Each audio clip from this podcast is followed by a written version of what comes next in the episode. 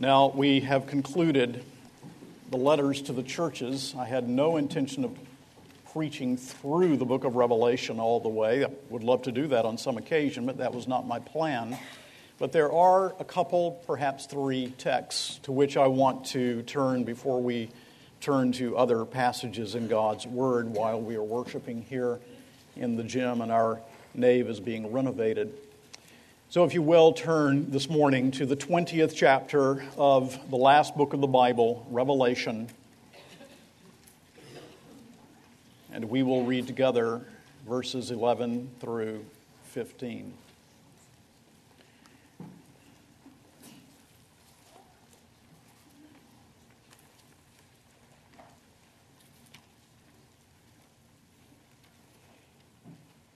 Will you pray with me? Our Father, as we turn to your word, inerrant in the whole and in the part, your word, authoritative in our lives, we pray that the Holy Spirit will be at work to take the word and to apply it to hearts and consciences who are here of your believing family gathered to worship your name, but also of those who are strangers to grace and who do not know you at all. And we pray, Heavenly Father, that you will take the sermon and indeed make it a message to the hearts of those who hear, a message from God Himself as the word is read and expounded. Help those of us who preach to preach every sermon as if it could be our last, as dying men to dying men and women. Help us to proclaim your word in the knowledge that we will die, in the knowledge that Christ will come again in the knowledge that there is a day of judgment ahead, in the knowledge that Christ alone is the Savior of sinners. Hear us now, inhabit the praises of your people, and bless that your word, awesome that it is, may be doxology. In Jesus' name we pray. Amen. Will you stand as we read the word? Beginning in verse 11 of Revelation 20. This is the word of God. Then I saw a great white throne and him who was seated on it. From his presence, earth and sky fled away, and no place was found for them. And I saw the dead, great and small, standing before the throne, and books were opened. Then another book was opened, which is the book of life. And the dead were judged by what was written in the books according to what they had done. And the sea gave up the dead who were in it. Death and Hades gave up the dead who were in them. And they were judged, each one of them according to what they had done. Then death and Hades were thrown into the lake of fire. This is the second death, the lake of fire. And if anyone's name was not found written in the book of life, he was thrown into the lake of fire the word of the Lord. Please be seated. I'm preaching this morning on the day of judgment, at the end of time. And as always, when I preach, I am in blood earnest. Men may scoff at it, laugh at it, but this is God's word. Every human being's conscience speaks of a judgment to come we have a tribunal in our hearts. The question that I want to focus on this morning is what will happen to the wicked on the day of judgment? I'm not focused upon the believer on the day of judgment, though we will stress that it will not be a day of condemnation for any believer in Christ. But our focus this morning is on what will happen to those who are outside of Christ on the day of judgment. Jonathan Edwards and the men of the Great Awakening have been mercilessly criticized for their preaching on the judgment of God. Sinners in the hands of an angry God is the chief target. Now, of course, Edwards preached more on heaven than he ever preached on hell. But what people know him for is his preaching on hell and on judgment. But you must understand that what Edwards recognized in his day was that in New England at the time, a sense of sin was all but dead. He was very wise to preach as he did. God used it to awaken a sense of sin again so that men and women and children could understand their need of Christ and their need of the gospel of Jesus Christ. And we're here again in our own day. Our culture does not, by and large, have a sense of sin. We, even, we, we don't even have a sense of shame anymore. And unhappily, that's influencing the church. And often the theme of God's justice, God's wrath, God's judgment is not preached, and consequently, many in the church, I am absolutely convinced, are sitting in pews who are unbelievers, who don't know Christ because they've never seen their need of Christ. They don't know that God is a holy God. They don't know that they are sinners, deserving of God's wrath and in need of the only Savior, Jesus Christ, who can redeem us from God's condemnation. The purpose of preaching the judgment of God is not first and foremost to frighten people into hell. Only the Holy Spirit can open a heart and draw a person into the kingdom, although it is a foolish thing for a sinner not to fear hell. The purpose is that we might see the holiness of God, the justice of God, and see ourselves against the backdrop of this holiness so that each of us also sees his or her need of the gospel of sovereign free grace. Now, the text we've read together, this often read but rarely preached text, is about the judgment. It's very easy to understand. The first thing is this the wicked will stand before the righteous judge. Indeed, we all will be there on that day, but I'm focused primarily upon the wicked. Verse 11, we read, then I saw a great white throne and him who was seated on it. From his presence, earth and sky fled away, and no place was found for them. There's the throne of God, representing his absolute sovereignty, his absolute justice. Psalm 103 tells us the Lord has established his throne in the heavens, and his sovereignty rules over all. The Lord is king, and we have here in this passage a reference to that great courtroom scene that was read by Pastor McDonald earlier in the service from Daniel chapter 7. The throne also points to God's majesty. It is a great white throne. The great white throne. Thomas Boston, the Puritan, said the most glorious earthly throne is a seat on a dunghill. Never had a judge such a throne. Never had a throne such a judge to sit on it. God is there, Christ, the Son of God, clothed in majesty and strength. We read of that majesty in 1 Timothy 4:16 that God dwells in light that no man can approach, to whom no man has seen or can see. We would be completely dazzled by one ray of the glory of God. But one old divine is certainly right when he says, that we trifle with God if we do not know how overwhelming the views and thoughts of God's majesty and glory are when he is not seen upon his throne of grace. Yes, he is majestic there as well, but how awesome to see Jesus Christ sitting on the throne of judgment. Earth and heaven, we are told in the text, flee away from his presence. Apocalyptic language representing the preparation for the rebirth of the world but it also shows his glory. Who can stand in the presence of this almighty king, this awesome judge? And who is the judge? The august, exalted Jesus Christ, the Son of God.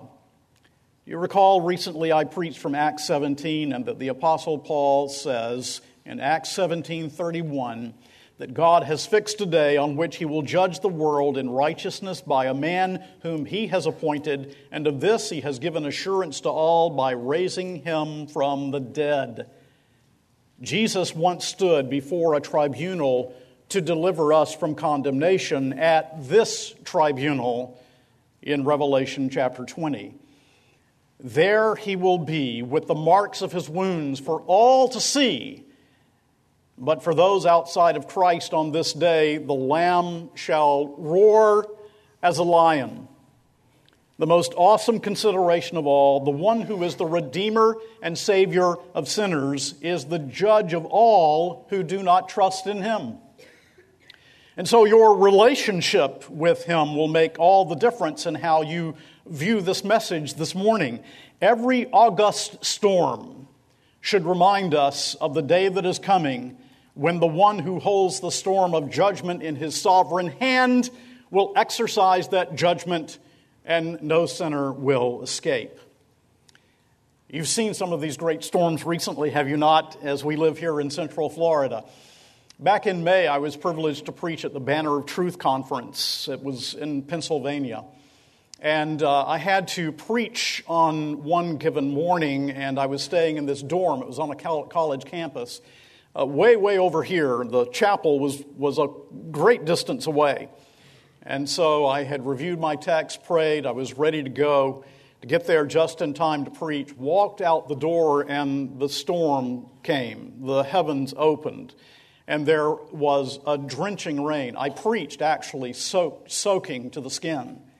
But as I went there, there was thunder and lightning all around. And when I stood before the men, I reminded them of Jonathan Edwards, who says in his personal narrative that before he came to faith in Christ, the storm was very frightening to him because it reminded him of the justice and judgment of God.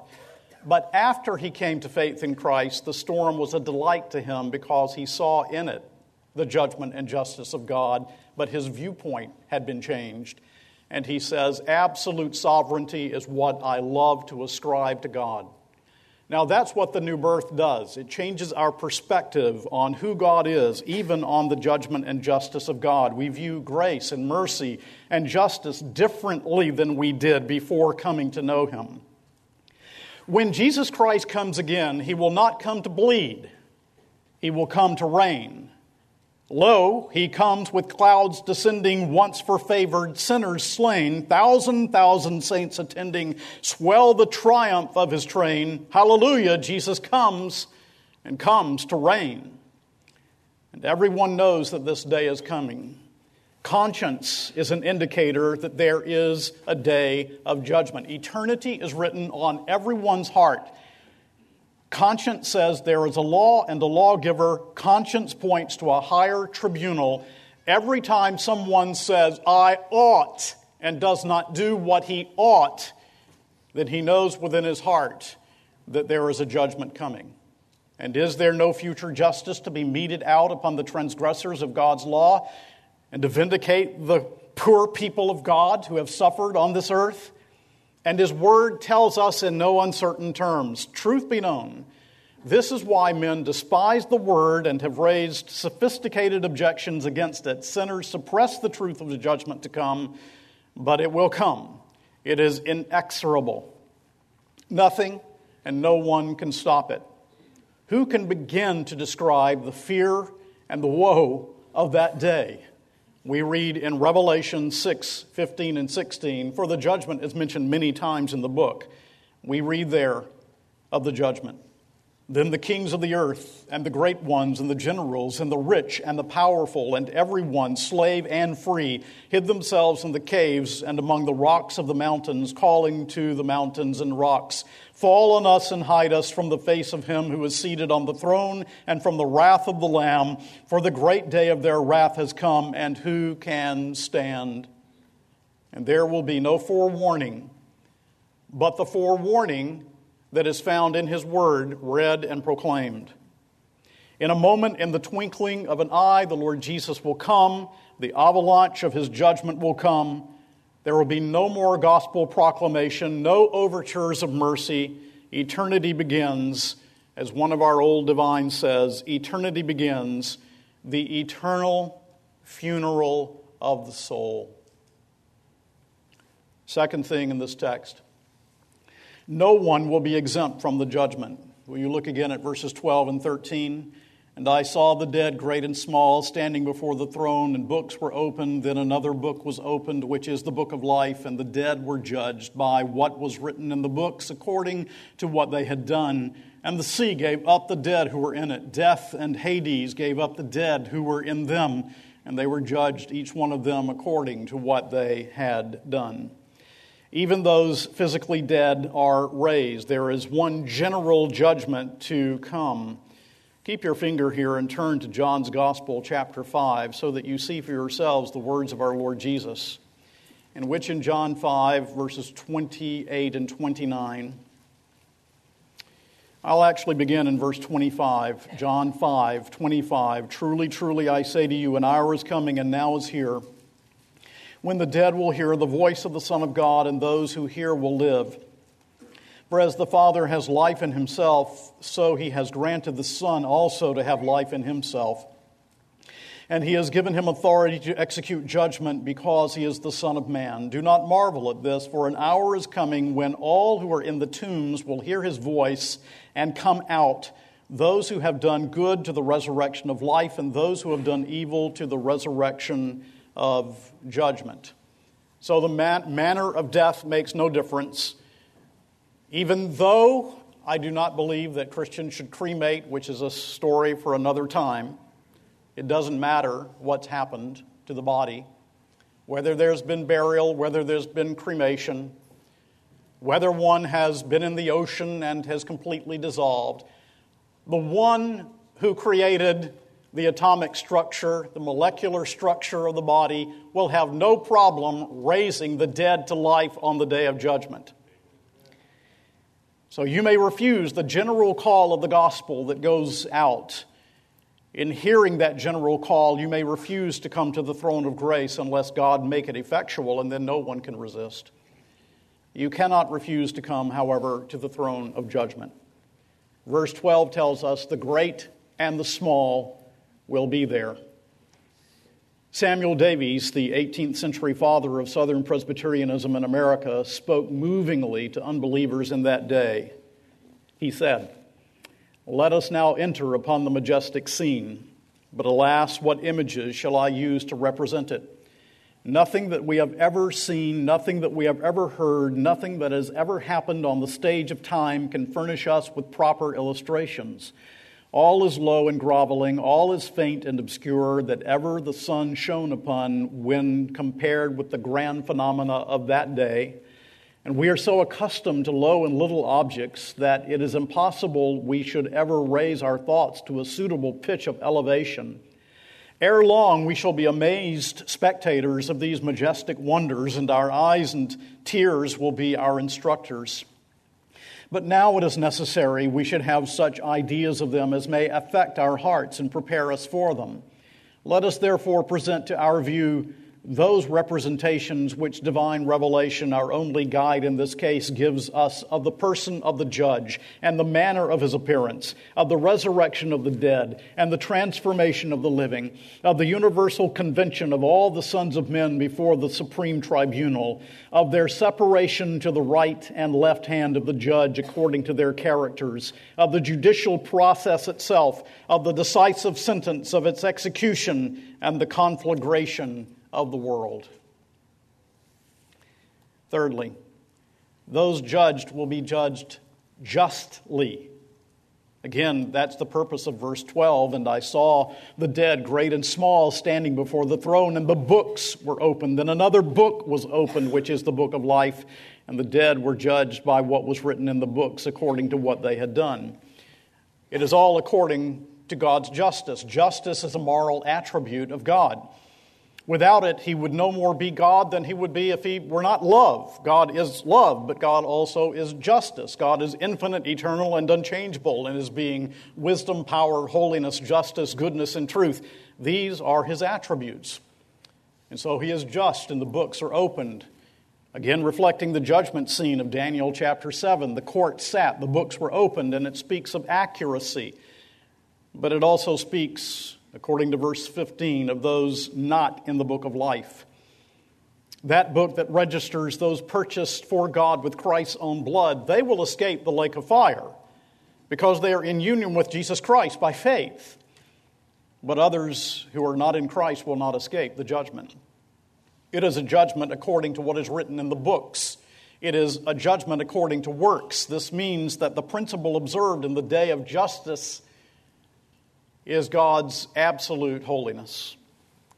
We read in Romans chapter 2, verse 5, the Apostle Paul saying, Because of your hard and impenitent heart, you are storing up wrath for yourself on the day of wrath when God's righteous judgment will be revealed. It is a righteous judgment. Christ will judge with perfect integrity and absolute moral purity and complete holiness and with spotless judgment, no fudging.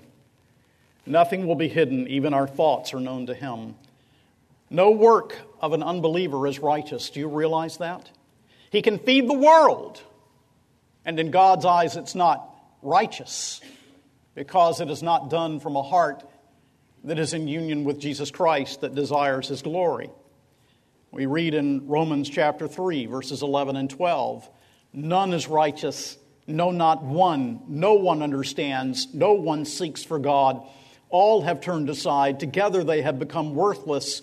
No one does good, not even one. By nature, we do nothing that is good in the sight of God. So it's usual when I'm conversing with someone about this that the question comes well, Pastor, what about those who have never heard? And so we talk about Saudi Arabia, or we talk about Iran, and we talk about people who have never heard. Well, the Apostle Paul answers that in the book of Romans. He speaks of the work of the law written upon the Gentiles' hearts. They're judged according to what they know. But I want to ask you to set that question aside because that's not the question for you this morning because you and I have heard. That's the issue. We have heard the gospel of Jesus Christ. I doubt there's a person here who has not heard that Jesus is the Savior of sinners. Let that be your concern. There will be no terrors for the believer in Jesus. There is therefore now no condemnation to those who are in Christ Jesus. But I must be plain. There is no mercy on that day. There is condemnation and wrath for those who reject his gospel. Which leads to the fourth thing we find the final verdict will be pronounced. You see, this and other passages, such as Matthew 25, represent a sorting out. It will be a day that is public. Today we see injustice exalted and impiety triumph, but not in that day. There will be a lake of fire. You must be either in Christ or out of Christ, a believer or an unbeliever. There's no in between. The wicked will have their place with the devils. And you say, I don't wish to imagine it. But you must be there. You cannot avoid being there. And so think upon it now. Think upon it in faith and repentance toward Christ. Because of the finality of the judgment. You see, there will be no second opportunity. You deceive yourself if you think, after death, God is going to give me another opportunity. There's nothing in Scripture to indicate that, everything in Scripture to indicate otherwise. There will be no purgatory so that I purge my sins through some kind of atonement over a period of time and then I'm led into heaven. There's no purgatory. There will be no annihilation, which is a very popular view in the church today. God is just going to annihilate the wicked so that they're not here anymore. Jesus speaks of the worm that dies not and the fire that is not quenched. The scriptures teach the eternal punishment of the wicked.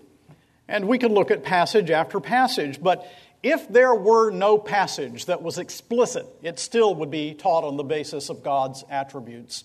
God's justice, his just nature, his infinitely just nature demands the eternal punishment of the wicked. So today, universalism has again become popular. Rob Bell's popular book, Love Wins, and other errors denounce hell and it leads to a reworking of the doctrine of the atonement and other damnable error. But the reality of hell is anchored in God's just and unchangeable nature. Klaus Schilder made the observation if God did not do this, he would be a covenant breaker. In the day you eat it, you will surely die. So, this is not divine vindictiveness, this is not cruelty. It is justice. And in that day, condemned sinners will acknowledge that the reason for condemnation is found within their own hearts. They did not seek God while he may be found. They did not obey the appointed means of grace to believe and repent. So we think of hell as a separation from God, and we are separated from his favorable presence. But in another sense, it is, it is the presence of God. Turn to chapter 14 of Revelation, verses 10 and 11. I'll begin with verse 9. And another angel, a third, followed them, saying with a loud voice If anyone worships the beast and its image and receives a mark on his forehead or on his hand, he also will drink the wine of God's wrath, poured full strength into the cup of his anger, and he will be tormented with fire and sulfur. Notice this in the presence of the holy angels and in the presence of the Lamb. And the smoke of their torment goes up forever and ever, and they have no rest day or night, these worshippers of the beast and its image, and whoever receives the mark of its name. It is in the presence of the Lamb that the wicked are punished. And so you must imagine that day. Can you not see that vast multitude? Jesus Christ sets his sheep on his right hand, the goats on the left. There will be no excuses on that day. All are naked to his all seeing eye. Gifts, fame, beauty, puny human intelligence, they make no difference. Wealth is worthless. Human pomp and circumstance is no more. There is none to shield the wicked. The chaff is assigned to unquenchable fire and only those washed in the precious blood of the Lamb, who are clothed with the judicial righteousness that Christ wove upon the cross, who plead his merit alone, will hear him say, Come, ye blessed of my Father, inherit the kingdom prepared for you from the foundation of the world. And for them, all tears will be wiped away. Now, let me do this. Let's take the themes that we find here and let me press home some really significant thoughts. What grandeur is in this passage? The Lord will return as a thief in the night when men are crying peace and safety. The scriptures say, Watch, for you know neither the day nor the hour when the Son of Man cometh. God hath appointed a day in which he will judge the world in righteousness. And so it is my prayer that the Holy Spirit will apply to each heart according to our needs. It is a fearful thing to fall into the hands of a living God. So let me begin by addressing those in our midst who are unbelievers. I cannot help but think that in a congregation like this, though you hear the word over and over, there are some who are yet to be converted. And let me say that God says He does not delight in the death of the wicked. And so may this sermon call you to Christ. You will undoubtedly remember this sermon on the day of assize if you do not trust in Christ. Those who suppress the conscience and who despise the Bible will not do so in that day.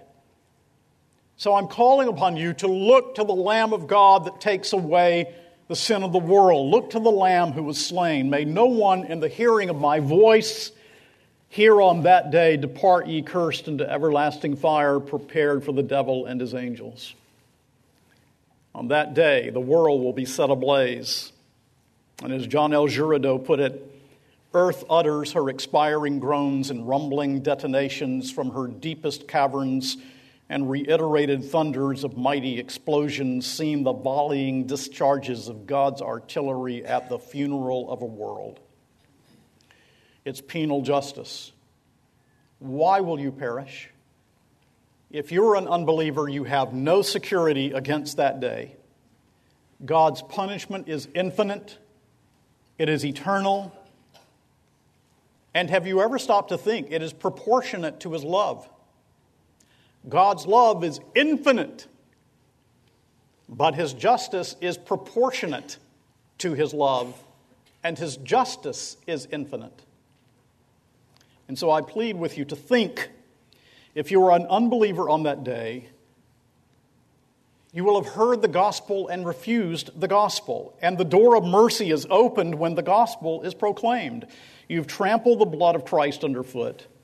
On that day, there will be no more Bibles, no more gospel proclamation. All of that will have passed. The Redeemer of sinners himself will pronounce the doom of those who reject the gospel. And what account will you give on that day? You had no fear of God before your eyes, but you will on that day. Now, man judges according to the outward appearance, God according to the heart. So, how pale will your face be when called to give an account? When all of the heart is exposed, everything in the heart is exposed. God has the right and God has the power to judge and the judgment will be open, public, solemn. There will be no mercy when he proclaims in strict justice, Depart from me into everlasting fire, prepared for the devil and his angels. Some of you are extremely careful to plan. You plan your day, you work with a calendar. Some of you have a will, some of you have. Um, uh, an insurance policy in the event of your death to provide for your family. Uh, some of you um, are prepared with funeral arrangements, but you've given no thought to where you'll spend eternity. None at all. But what of the redeemed?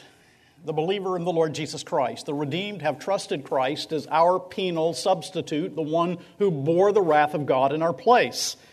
We heard and believed the message by the grace of God. We heard the minister preach, How precious is your immortal soul. God is not free to act unjustly. He must punish sin. Sin against an infinite God must be infinite in duration. But the redeemed have trusted in Jesus Christ who shed his blood on the cross, and that meets our need because it answers to eternal justice. The sacrifice of Christ has infinite value, and therefore it can cover my infinite debt. It covers my sin. And from the moment we trusted in Christ, our condemnation was once and for all removed. We have ever since come to a different throne. We have come to a throne of grace where our great high priest dispenses sovereign free mercy. Robert Traill, Scottish preacher of the past, said this Justice reigns in hell, and grace reigns in heaven. So all will find that come to heaven, and so must they all know and believe that would be there. Sinners that are for merit will find it sadly in hell. Men's merit makes hell. Christ's merit makes heaven. So if you're one of those who believes that you somehow can merit acceptance with God by your work or service to others or sentimental thoughts, set it aside. The scriptures teach that every one of us is born a sinner and we continue to acquire in life, in addition to that original sin, our sinful heart's actions against God, and we are meriting God's infinite, eternal displeasure. That's what I, by nature, am owed by justice. So come as you are. Don't think, I'll clean myself up first. You can't do it. Come right to Jesus Christ just as you are in all of your sin. Come to Him, confess your sin to Him, believe in Christ, cast your works aside, and believe in the one whose work on the cross can save you from your sin. And there is comfort here for the believer, too. As we look ahead to the judgment, of course, the fear of God is the beginning of wisdom, and even the believer in Christ, though not fearing condemnation, nonetheless there is an awesome consideration that we will all stand before the judgment seat of Christ. But there's comfort here also. How often does injustice prevail in a fallen world? And we begin to cry out, Lord, where is, where is your justice? Show your justice. Yes, we cry, show your grace, show your mercy. But we also see the injustices, and because the Holy Spirit is now conforming our hearts to God's own heart, to our Heavenly Father's heart, we also begin to have hearts that love justice. And so the Heidelberg Catechism asks this question. It's Lord's Day 19. How does Christ return to judge the living and the dead comfort you? The answer is this In all my distress and persecution, I turn my eyes to the heavens and confidently await, as judge, the very one who has already stood trial in my place before God and so has removed the whole curse from me. All his enemies and mine he will condemn to everlasting punishment, but me and all his chosen ones he will take along with him into the joy and glory of heaven. And so I can say to you, believer in the Lord Jesus Christ, being treated unjustly. Perhaps somehow the sermon will reach some Christian being mistreated in Iran or by ISIS. And in worldly terms, they see no escape from the injustice. A day of judgment is coming, a day of justice is coming, and that is a real comfort for true believers in Jesus Christ. That brings to mind the words of John Flavel, the Puritan, who said, The enemies under his feet will not destroy the children in his arms. So the redeemed in the new heavens and the new earth which, by the way, will be next week's sermon. You see the balance? So the redeemed in the new heavens and the new earth will be taken all the way to our heavenly home, and we will ever sing, Worthy is the Lamb that was slain, to receive power and wealth and wisdom and might and honor and glory and blessing. And so we will fall down and worship. Death and Hades will be cast into the lake of fire, our text says in verse 14. The last enemy to be destroyed is death, says Paul in 1 Corinthians 15 26. Those who are in Christ cannot know the second death, and the second death means eternal punishment due to sin. There is therefore now no condemnation to those who are in Christ Jesus. And the day of condemnation, get this, this is my last sentence. Don't miss it. And the day of condemnation, the day of condemnation for the wicked, will be the wedding day of the church.